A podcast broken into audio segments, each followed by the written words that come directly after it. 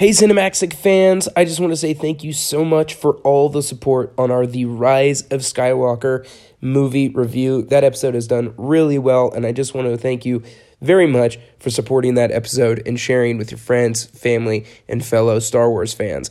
There's so much more to say about that movie, and we will be sure to cover everything we think of that film in the coming weeks just wanted to give you all a heads up as well. We decided to take a couple weeks off for the holidays with Christmas and New Year's. It was kind of hard to get together for the podcast. So, what we're going to do is we'll be back in studio this Wednesday recording a new Cinemaxtic, our top 10 of the decade. That's right, we're going to do a top 10 show for our top 10 movies of the decade year by year, also our top 10 movies of 2019. So there'll be a nice long episode that you will all have uh, to look forward to. And uh, yeah, we're really excited about it. It should be a lot of fun. So tune in this coming Thursday for a brand new episode of Cinemaxtic and more Force Vision episodes coming as well to talk The Rise of Skywalker and The Mandalorian finale.